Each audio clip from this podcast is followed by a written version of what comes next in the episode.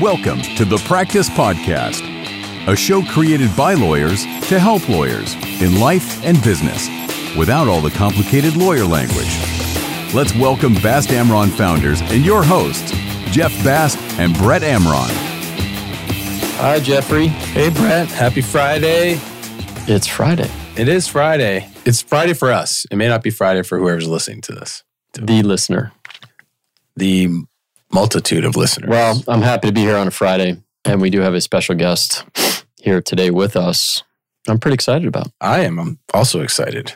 I don't know if my excitement level matches your level of excitement, but it's all relative. Well, we'll see as we go. Exactly.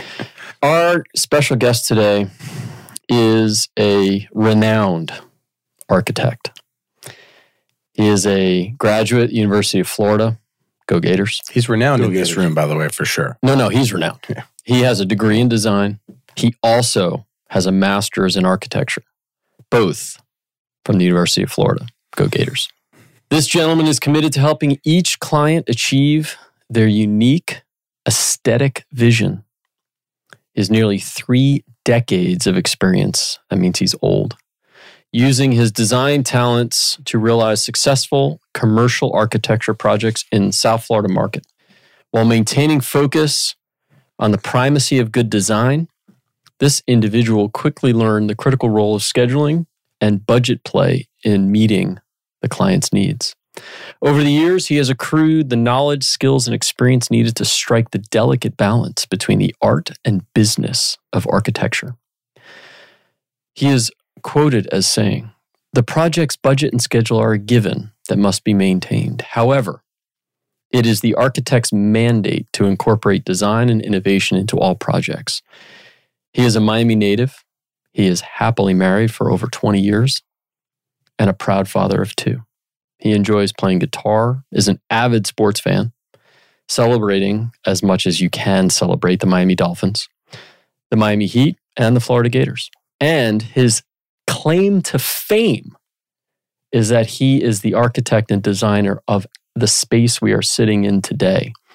Ladies and gentlemen, welcome Erik Myers. Thank you, guys. Probably should have started with the claim to fame of your office, but I'm good. Yeah. If you haven't been to our office, you are invited to come down and check it out. Whoa, whoa, whoa, whoa. We're just open, Just like an open invitation. Yeah, just like by. that. Just like that. It's I didn't even get pre-authorization for that. I just went and got just went and did it. It's now public. It's you know it's out in the domain. Anyone, you're welcome to join us. Call us.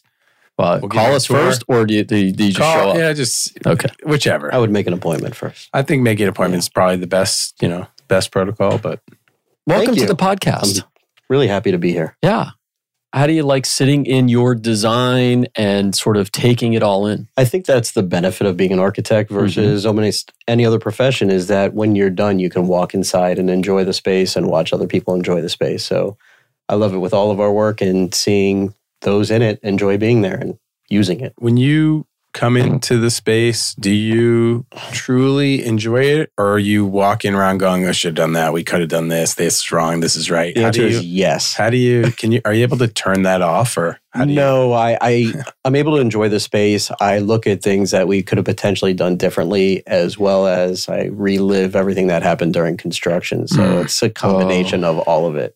I mean, that's a fair question. Like, is there ever a point, even in your own home, right, Mhm. that you can walk in and just sit down and enjoy it and not, from an architect's perspective, think, oh, God, should I change that? We could have done that. I mean, that's got to be difficult. Uh, those around me know that I never turn that off. It's Yes. always on. We Yes. when we renovated our kitchen, the tile installer didn't do it perfectly while I was away for the day, and I'm not going to have it ripped out, but I see it. Nobody else sees it, but Right. every day I see it. So Right, and you can't not see it. I can't not see it. We just had a roof redone. There's one part I don't like, but I can't change it. So it's always turned on. Yeah, but what a cool treat though to design something and then see it come to fruition and then enjoy the benefit or see the others the people who you designed it for enjoy the benefit That that's really the best benefit is seeing Yeah. the people enjoy the space, and and that's what I why I love what I do. It's it's the most fulfilling part of it is seeing the completed space and the people in the space. and how does it feel right now you designed this podcast recording studio and now you're in it enjoying it with the people you designed it for Ever since Brett mentioned the opportunity to come and do this, I've been looking forward to it because I know the soundproofing we put in the walls, the special glass that's on the front. So I was looking forward to being part of this for Yeah. sure. So let's have an have a moment of silence so we can hear the silence in there. Yeah. It's We're that gonna- quiet. We'll, we'll edit that out the moment. That was a very long. We sat. We just sat there for five minutes in in silence, but we edited it out. Yeah. You cut all that out. Yeah, we cut that out. Wow, Yeah, it's called post production. that is amazing. Yeah, yeah. no, we're good like that.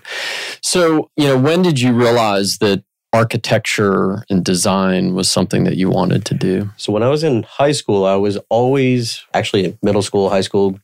I enjoyed math. I enjoyed art, and I was looking for a profession that could maybe put those together. And back in those days, we didn't have as many magnet schools as we had. So really, I went to Miami Killian because being a native, and there was a drafting class, and so I took that drafting class, and I seemed to excel. I really enjoyed it. There were a mm-hmm. couple projects where you could just decide what you wanted to do, and so I felt like that was an opportunity. I didn't always dream of being an architect, but I, I guess as I got older and got in the profession, I realized how much I enjoyed it and looking at buildings and understanding buildings. And so when I did go again, University of Florida, I went in with a two potential majors. One was architecture, one was accounting. To again the math, and Wow. the art. Wow. I didn't get past the A's in the book. I say I, I really opened yeah, you just in the beginning. What's an e- Oh, yeah, okay. The- Yeah. But those are really different. Well, they are. And I always felt like you need a career that would be financially rewarding so you could actually live, but something that you would want to enjoy. And what I quickly found out is I don't care how rewarding accounting was, that wasn't for me. And I, I really enjoyed the architecture. I took classes for both. And throughout going to U- University of Florida, I was one credit short of having a minor in business. So I did follow the business all the way through, almost all the way through, Mhm. but really enjoyed the architecture. So that's Mhm. when I switched over. Now, I went to school. I went to University of Florida You did? wanting to study architecture. And my kids have heard this story a thousand times, but I mm-hmm. don't know if No, no, I don't know if I've tell told us. this on no, this. no, no, but we want to know. I have not We- heard it. Wait, wait. Shh, some up, unnamed person made you know caused me to make a life decision. So somebody said to me, "Hey, that's like the hardest major here at Florida." And I don't think I, I never even took an architecture class. I just decided, and you know what I majored in? Accounting. Oh, did you really? yes, yes. So And you're using my question that to you is, But wait, I'm sorry. Can we go back Yeah. before we get Yeah. to the question of Yeah. Erik Yeah. and our guest? You know, who is that person? I don't know. That's what I'm saying. I tell that story Really, to my know? kids about Randomly at a and, party? and young people to encourage them to think Right. carefully about not what you do in college because I don't think that matters as much, but think about what you want to do in life and don't not do something because because it's hard. Like we do hard things. It's like one of my family's themes. We do hard things. Right. And so I did not major in what I wanted to do Amazing. because somebody who scared me off. And it's like this person who I've told the story a thousand times, this unnamed person like caused a pivot in my life. So, listener, if you are that unnamed Yeah, person. Please come to the office. please reach out to me Right. And we're going to do a podcast with Right. you as our guest. And so my question to you is is architecture actually the hardest major at Florida? Well, having not taken all other majors, it's hard to answer. I will No, I- say it is extremely time Demanding. consuming. I would think your wife might disagree with that. Well, it's um it is time consuming and Yeah. even the people my wife's a pediatrician and she went through medical school exactly. and um, but she will say that I spent more hours. We didn't know each other then, but we talk about what we did. That we spent more hours in architecture than Mhm. she did. Maybe her residency competes, but you're there A there. longer period of time she did it. But Yeah. Right. But Sure. in then in the I mean undergrad and grad in the six years of being at at Florida, I mean you're pulling all nighters. You're doing two three days in a row with very minimal to no sleep to get the work done. So it's difficult in time and endurance. I would say core study wise, you have to be good in physics and math. You have to get through the MEP classes, mechanical, electrical, plumbing. Thank you for Thank that. you for You're welcome. totally Structural, there's back to that. history. So there are core classes that you have to understand. I would put it this way: on top of just understanding and doing well in all those classes, you have to do well in design. And there, it's a weed out process. So they'll start with probably seventy to eighty undergrad design one students, and so each semester it's design one, two. So your first four years, you go through design eight. And from one to two, there's a big drop off. And two to three, there's a big drop off until you get to that design eight. And in the middle, between four and five, you that's your second year going into your third, there's a pinup process where you have to put all your work on the Mhm. wall. You walk away for two days and they tell you whether you're going to continue in architecture or not. Wow. Which is, yeah, it's quite terrifying. And so it's You- not easy. You had me at physics. I'm out. but I think for everyone like we are today, sitting on the 24th floor of a building, are quite happy that being an architect is a difficult process and it is hard, right? Like you want to make sure that buildings stay up. You do, and and on top of the education, the the process for getting licensed is quite difficult. When I went out, there were nine tests you had to take. Mhm. You had to do. If you have a master's, it's two years of an internship. If you have a professional degree, it's three years of an internship. Then before it was nine tests, then it went down to seven. There's five now, but I think the five tests that they have now are more difficult than the nine that I took before. It was this is one test simply for structures. Now there's five tests where everything get blended together. So it's the the passing rate to actually become a licensed architect is Mhm. quite difficult. Hmm. It's a long process. I don't think many people know from beginning to end what you have to do, but it is a long process to be a licensed architect. And that's state by state. It is state by state. Most states you can move your license around. It's about paying a fee and submitting, unless you're going to California or New York, and then other states coming to Florida because of the hurricane codes here. There's a little bit extra, but going to California probably the hardest from out of state. But most states, I got my license in Georgia, and it was basically paying a fee and waiting. a few weeks. Earthquakes, fires, floods, California. Yeah. Cal- in California, a lot of energy codes that you have to Sure. be up on. And you, like us, like you, so you tell us the trajectory to get to where you are today, Mhm. you know, in the practice of architecture. Because you started at a big firm, right? So I took a different step, and I I always think back that I can't believe I did this. But between undergrad and grad, I took two years off of college. I wanted to before I went and got my master's. I wanted to work in the industry and make sure it's what I wanted to do. Mm-hmm. So Wise. I Yeah. like it. so I came home, I worked, I lived with my parents, and I got a job at a firm that was including me when I got hired. There were the principal and three drafters, young architects. So it was the four of us. And I did that for two years. And as hard as the decision was to do that, it was a very hard decision to stop. I was moving up in that firm. I was running projects after two years. And to give him credit, my boss at the time offered me a pretty generous raise not to go back to school Mm, probably a bad move because you that have to move get for your, you or for him? well i as being a business owner now i have a certain mentality that i think the generation above us didn't have and i don't look out just for myself i look out for the interest of all my employees and so i, I see myself as raising architects in that moment when you have an architect that's young and wants to go get their masters i think it's the right move to tell them To encourage them. go get your Yeah. license, come back to me, you know, when you Right, have it, but right. encourage everybody to I try to encourage all my employees to be licensed architects. I mean, that's Right. what you went out for. So I did. I did leave. I went back to school. I knew what I wanted to do. And I would say after having the two years of experience, going back to grad school was much easier. I didn't pull as many all-nighters. I knew how to manage my time better from, you know, going from school to work. You really learn how to work better in a work environment. And so Mhm. I managed better. I think my projects were better. I had a better mix, I think, of reality and abstract because in school they just want you to be abstract. So it worked out well. It was a good path. Maybe it was that person that told you not to go in architecture told me to take two years off. I'll commend them for that. Because I still don't understand how he made that decision or remember why, but I think it was the right move. I do think, I mean, having gone to law school straight out of college, I do think that I probably would have benefited by going to work for a little while Yeah. before going back. That that perspective and the time management, I think, and and just Maturity. a couple more years of yeah. maturity. Yeah, for sure. you know, And, and I think for me in particular, maturity is a big thing. My wife and I, again, her being the pediatrician, always talk Mhm. about this. I was one of those kids that had a October birth date, end of October. And so I started kindergarten when I was four. And I was like one of the youngest people going to college. I was the youngest one turning 21. I mean, I turned 21, it was my senior year. And I think those two years of maturity coming back, working, and then going to grad school and being, instead of slightly younger than everybody, slightly older than everybody, that went straight through. I think that maturity helped as well. All in all, I look back on it, was being the right decision to take. I would guess you learned probably more in those two years than you did in the previous four or the next. I certainly took it more seriously. In undergrad, everybody focuses on the design and the Right. abstract. And then I realized all those other classes that we kind of had to do well in were more important. Understanding those the- books from all those other classes are what you really relate to when you're working on a project. They have the real nuts and bolts of putting a project together, which is obviously the most important. Design is important, and they teach you that, but also the construction of it and understanding the other parts and the other fields that are involved because we just design it. You got to know what the developer does, what the contractor does to make yourself a better architect. So you go University of Florida, you graduate, take two years off work, go back for your master's, and then you join a firm Yes.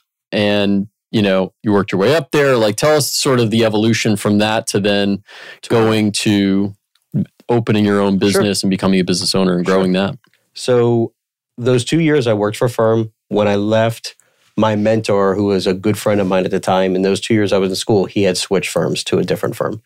And I thought about going back to the original firm and I called them. I was talking to them. I interviewed with them about going back. But the one that my friend went to and my mentor, I'm like, I think I should follow him. It, was, it felt like a better step. And so mm-hmm. I came back.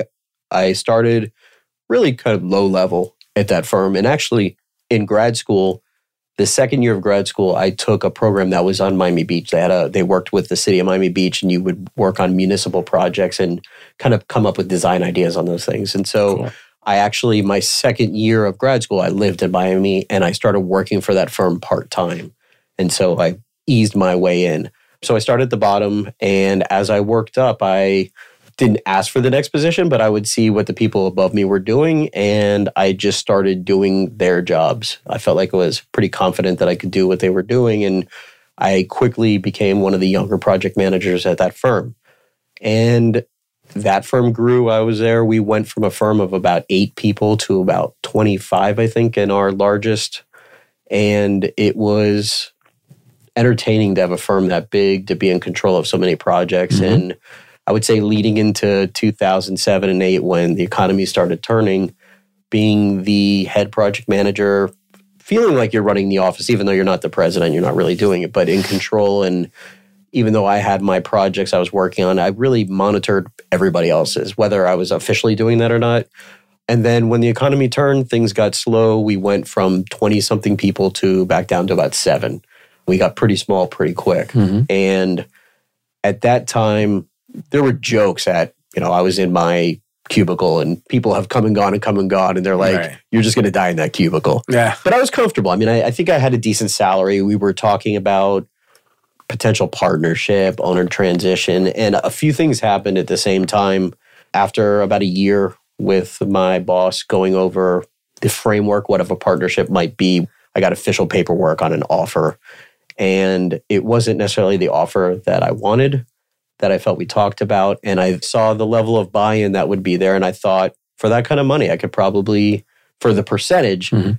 I could start my own and fail a few times over, and maybe it wasn't worth it. And at the same time, another employee there had gotten an offer that we you hear of things like this all the time where we're moving to the state of Florida. There's going to be hundreds of jobs over the next years, and we're going to work with just you. And which never happened. But he, this other employee, brought it to me. He wasn't a licensed architect, and he said, "How about you and I start a firm together? You'll be licensed. We could split all the jobs like 60 40, 70 30. We could work something out, but we have this client. Let's go." And I kept thinking about it, and I liked him, but I didn't really want to start a firm with him. I didn't want to go in with an unlicensed architect and just say I'm automatically giving up money to you in a partnership and I felt like I need to try it on my own. But once you get that bug in your head of like maybe I should do it, it's hard to stop. And so, you know, I'm sitting there doodling of what logos could look like and maybe what the name would could be. And there was just one day I'm like, I, I have to do it. And so I made the decision. I set up the incorporation, and the toughest part, I was there 16 years, which is a long time Mm. to be in one place. And Mhm. as opposed to some people you hear they didn't like their boss, I really liked him. He was a father figure to me. He really taught me the industry. He, you know, he taught me how to do it right. Again, a different mentality of a different age group, but I think the right ways to run a business and deal with people. Maybe we did some things differently, but I, I don't think right or wrong. We just did things differently, but I, I felt like it was time to go off. So I had to break the news, tell them I was going off on my own. And then the one beauty of architecture, I think, compared to some other companies, is really to start on your own. If it's going to be just you, you literally need a computer and not much else. You mean that's all you need, right? Yeah, Right, that, right, that- right. that's all Oh, you need. said that, Mom. Yeah. And so we took one of the bedrooms in our house. I set up a desk, the computer, got the software I needed. When I mentioned I was leaving, there were a couple clients that liked working with me. I made it clear that I didn't want to steal clients from my previous employer. So I, I did announce to people that I was leaving. Mhm. And a couple of them said, well, you know, you'll need this. There was another company out there that offered me some contract work that really helped when I first got started. And I was busy quick. Very quickly, I work was coming in. It's interesting to start your own business and not really know that side. I never learned Yeah. that side. I knew how to do the architecture. So, uh, well, I I like to say I had my business team. So Brett was very helpful on the legal side. My brother, who I believe was here previously, was my financial planner. I have a brother in law who's an accountant.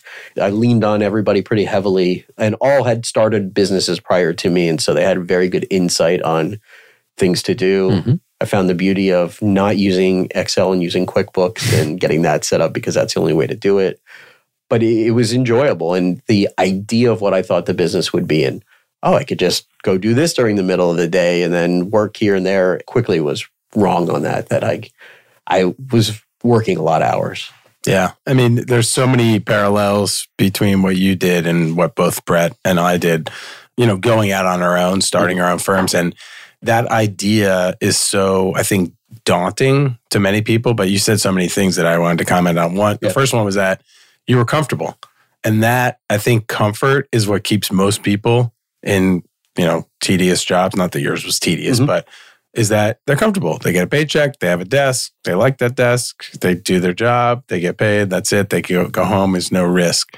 And it takes something to The jog spark. you out of that, Yeah. some spark to just get uncomfortable. And then you, what you did was you asked for help.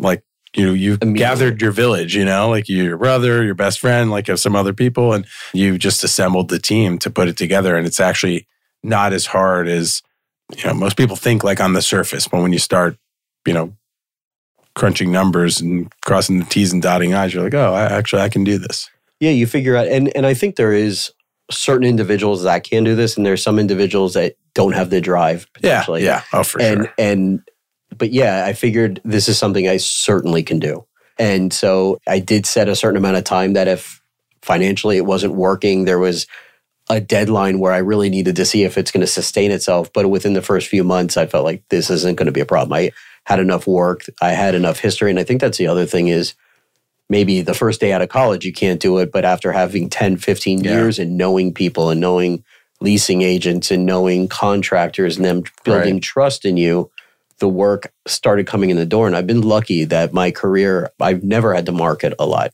we try we still talk about social media but we have a lot of work that walks its way in the door i think you know we're known as not being the most expensive but not the cheapest but we do a really good job on the drawings and it helps out construction schedules. And so I feel like there are contractors and developers that have trust in us. And so it's that part has worked out well. And that, that first year I made more than I did any of the years previously working. And so, and it's only gotten better. So it worked out well. Yeah, and you know your comment about people, you know, doing it right out of school. Yeah. that to me, I'm the most impressed by that. When you see a law student graduate and then they go hang out a shingle and start practicing, but I think for those people, I'm not sure if that's you know courage or ignorance. Like I, don't, I they just don't know what they're yeah. like. They don't know what they're getting or what they you know they don't have enough experience to know what they're getting into and how crazy it is. But you know, I'm always impressed by people who are able to take that plunge. But And it has to do with personality. I'm a, I'm a cautious person. And so whether it's investments or whatever I'm doing, I'm very cautious about each step that I take and I think it through. And so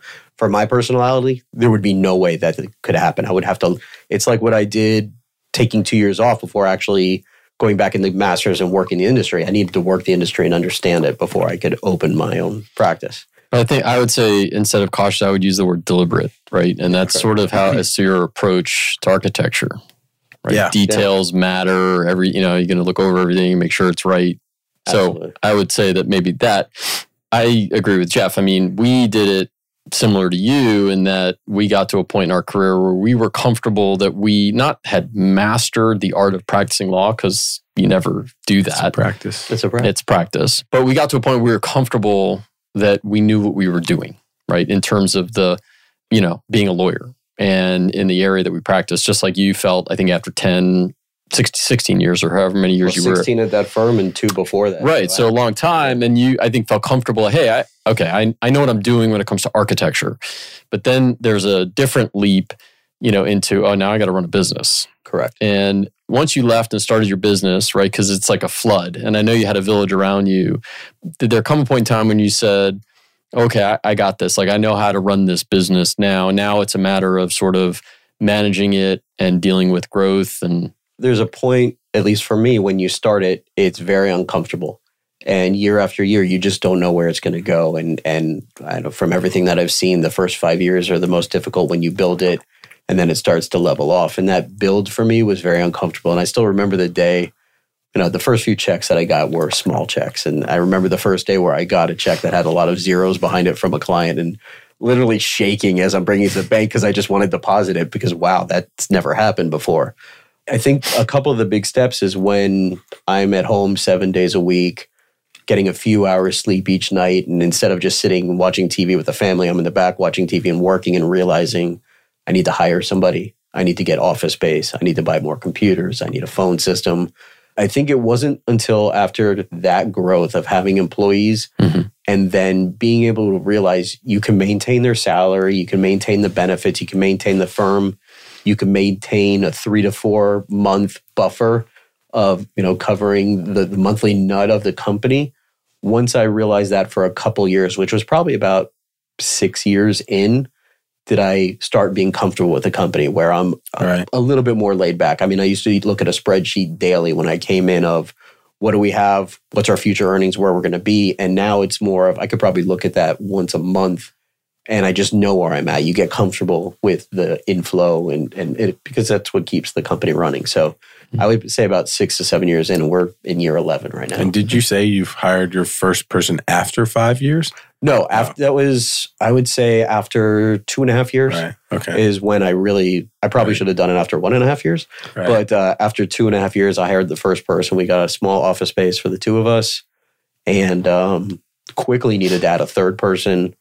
And then when we got the fourth person, then we had to grow the office and we got into the space that we're in now that has growth for we're we're at five right now, and we could probably fit eight in the office that we have. But that's the other thing is I'm constantly evaluating what I want, what do I want the company to be. And when you first start, you think of these mega companies that have 30, 40, 50 people. And for me, the small firm I've realized is what I want. I don't want to grow. You know, eight employees would probably be a good sweet spot for me, as long as while I'm the only licensed architect there, which we have one that just got a license, another one that's about to be. Mm. And, you know, as they move up, it may make things a little bit easier. But, you know, your license, when you sign the drawings, it's just you. It doesn't matter who's below you. So I, I take that very, that, that responsibility I take quite large. And so reviewing the drawings, making yeah. sure when you sign it, when they go out to bid, having them be right is important. So I, the larger that would get, the less oversight I would have. And I'm not comfortable with that. Yeah that's where that cautious and deliberate those those mm-hmm, characteristics yeah. Yeah. come into play, and I, I kind of want that in an architect. Like, yeah. I, want, I, want, my architect to be cautious. So, so right, so yeah, let's go for it. Right. To me, though, anyone who practices with me knows I am a firm believer in that too. Even with words, like that, that buildings aren't going to fall right. if we make a mistake. Like a client may be harmed, or or you know the firm or whatever it is, but you know, to me, attention to detail is super important. Obviously, you know, for us, different, like Jeff said, you know, we don't, buildings won't fall down if we, you know, miss a detail. But in its details, it's words. All of our notes have words that have to meet, have good meaning and yeah. cover yourself. And, you know, we, we do a lot of continuing education, which I assume, you know, most professionals have to do.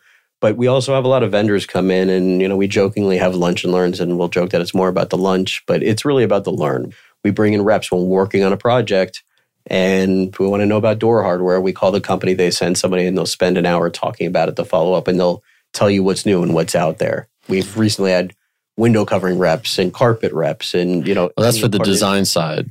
It, design and detailing. Yeah. A lot of those details are important. Yeah. I mean the detail, yeah, it's crazy. Yeah. yeah, for me I think the I don't know about Jeff's for me it was if we get to five years if i got to five years mm-hmm. i felt comfortable like after that like you like six seven five six yeah. seven years like okay listen anything could happen after that but for me it was like you get to five years and you know then you've got something yeah i don't know i'm still kind of waiting till I, i'm not there yet I'm just kidding.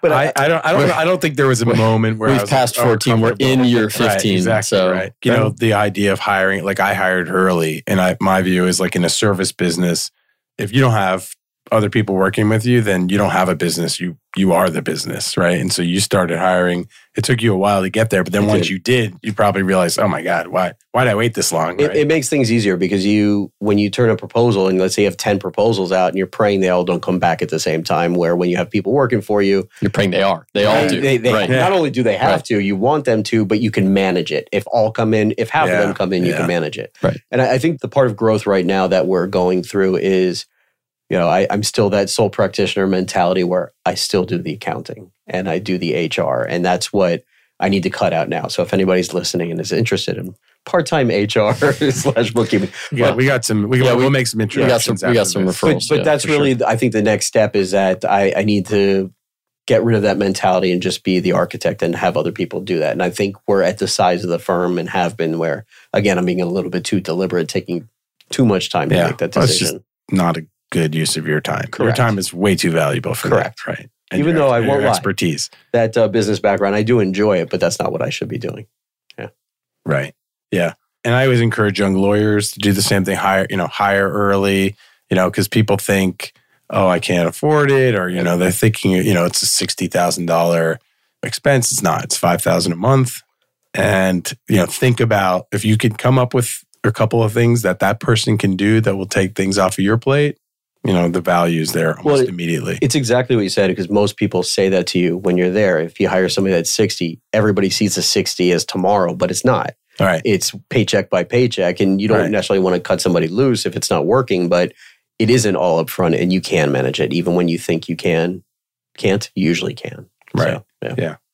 developing the business and the business side, you learn, even though you took business courses and all, you just didn't practice business and running a business and managing a business for, you know, for the first decade and a half of your career, Mhm. you know, and then you're thrust into, okay, now I'm, a, now I'm running a business, not just working in the business, I'm working on the business, right? And now you're at a stage where you've got to say, okay, do I want to work more on the business or am I just going to work in the business? correct and and that's there's so many moments of growth when you have the business of what you're going to do and i would say it's enjoyable to own it and you know part of the two things of the american dream is like owning your land owning your business when you buy your house and owning your business when you start your business but yes i think being able to continue to grow to continue continue to rethink Mhm. where it's going project ahead and cut out those things i recently made a flow chart of what i want the business to be a few years from now and what jobs am I doing on that flow chart that I need to remove myself from? And that's that's where I'm working right now is to find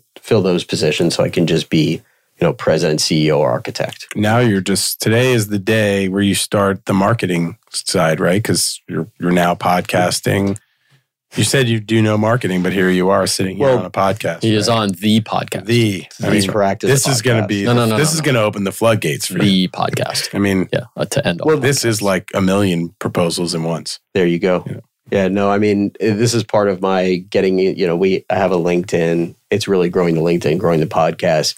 We've reached out to some companies to run the social media because that certainly is not my forte. Right. but marketing more so we can grow a little bit to that higher number of people that we want and being at that level of the company that I think will easily sustain itself and where I can pull back. And before we we let you go, just wanted to touch on the market as you talk about that now. The market down here, I mean, it's kind of on fire still, right? Are you seeing that? Are you seeing any pullbacks? I think Miami is an anomaly compared to everywhere else that Miami will stay busy and has stayed busy. Mhm. There is an interesting shift since COVID because a lot of people are working from home. So I would say environments like yours where it's the just the office environment, maybe the spaces are downsizing from what they were before. But we do a lot of industrial work, whether it's a 10,000 or 100,000 square foot warehouse or factory space. Those spaces are on fire. They are you know the mom and pop or the large businesses that have import export or creating products that market is i would say had about a two to three month slowdown during covid and then has just continued Hmm. and so we do a lot of that that's the one where when you drive around you see all those whether it's in hialeah doral or medley that's a big part of our industry down here And there's not enough. There's not enough there's not a lot of land. I've heard talking about knocking down smaller office buildings to build more of those buildings. They'll find land wherever they can to build them. Right now there's land in hialeah one of the parks that we're working on. They've got probably 12 more buildings to build out there and we do all the interiors of those so we get to learn about all those companies and watch them grow but that's what we see the most. And there's some public work we do that continues. Speaking of that, before I, I would be remiss if I Yes. didn't mention that Erik does a lot of work at the zoo. And so if you're ever down at the zoo, Zoo Miami is a beautiful place. Zoo Miami, I should actually I should specify Zoo Miami. Sorry, Erik does a ton of work and has done a ton of work down at Zoo Miami. So if you're down there and looking specifically the restaurant, right? Yes, Nourish 305. Yep. We recently just finished some of the stuff is back of house. We did the pygmy hippo holding, rhino holding, but we have a large project right now that at the amphitheater where it's going to be a cheetah exhibit where you can see the cheetahs. We're starting work on renovating the giraffe feeding platform to make it larger and covered. Plus, I don't know countless other things. We're very busy at the zoo. So when you're down at the zoo with your children and you're enjoying it, think of Erik Myers and ELM Architects. ELM ARC. Arc, oh, sorry. Choose your name wisely, by the way, Yeah. because does ARCH spell arch, arc? Yeah. I could. That's one of the things like Foo Fighters always. And and you that. call it, and does do people call it Elm Arc? Everybody just calls it Elm. Elm Arc. Elm. But you don't call it Elm. I know it's I know He- it's ELM. I know call it it's- Elm Arc. Everybody just Elm seems to call right. it Elm. Yes. Gotcha.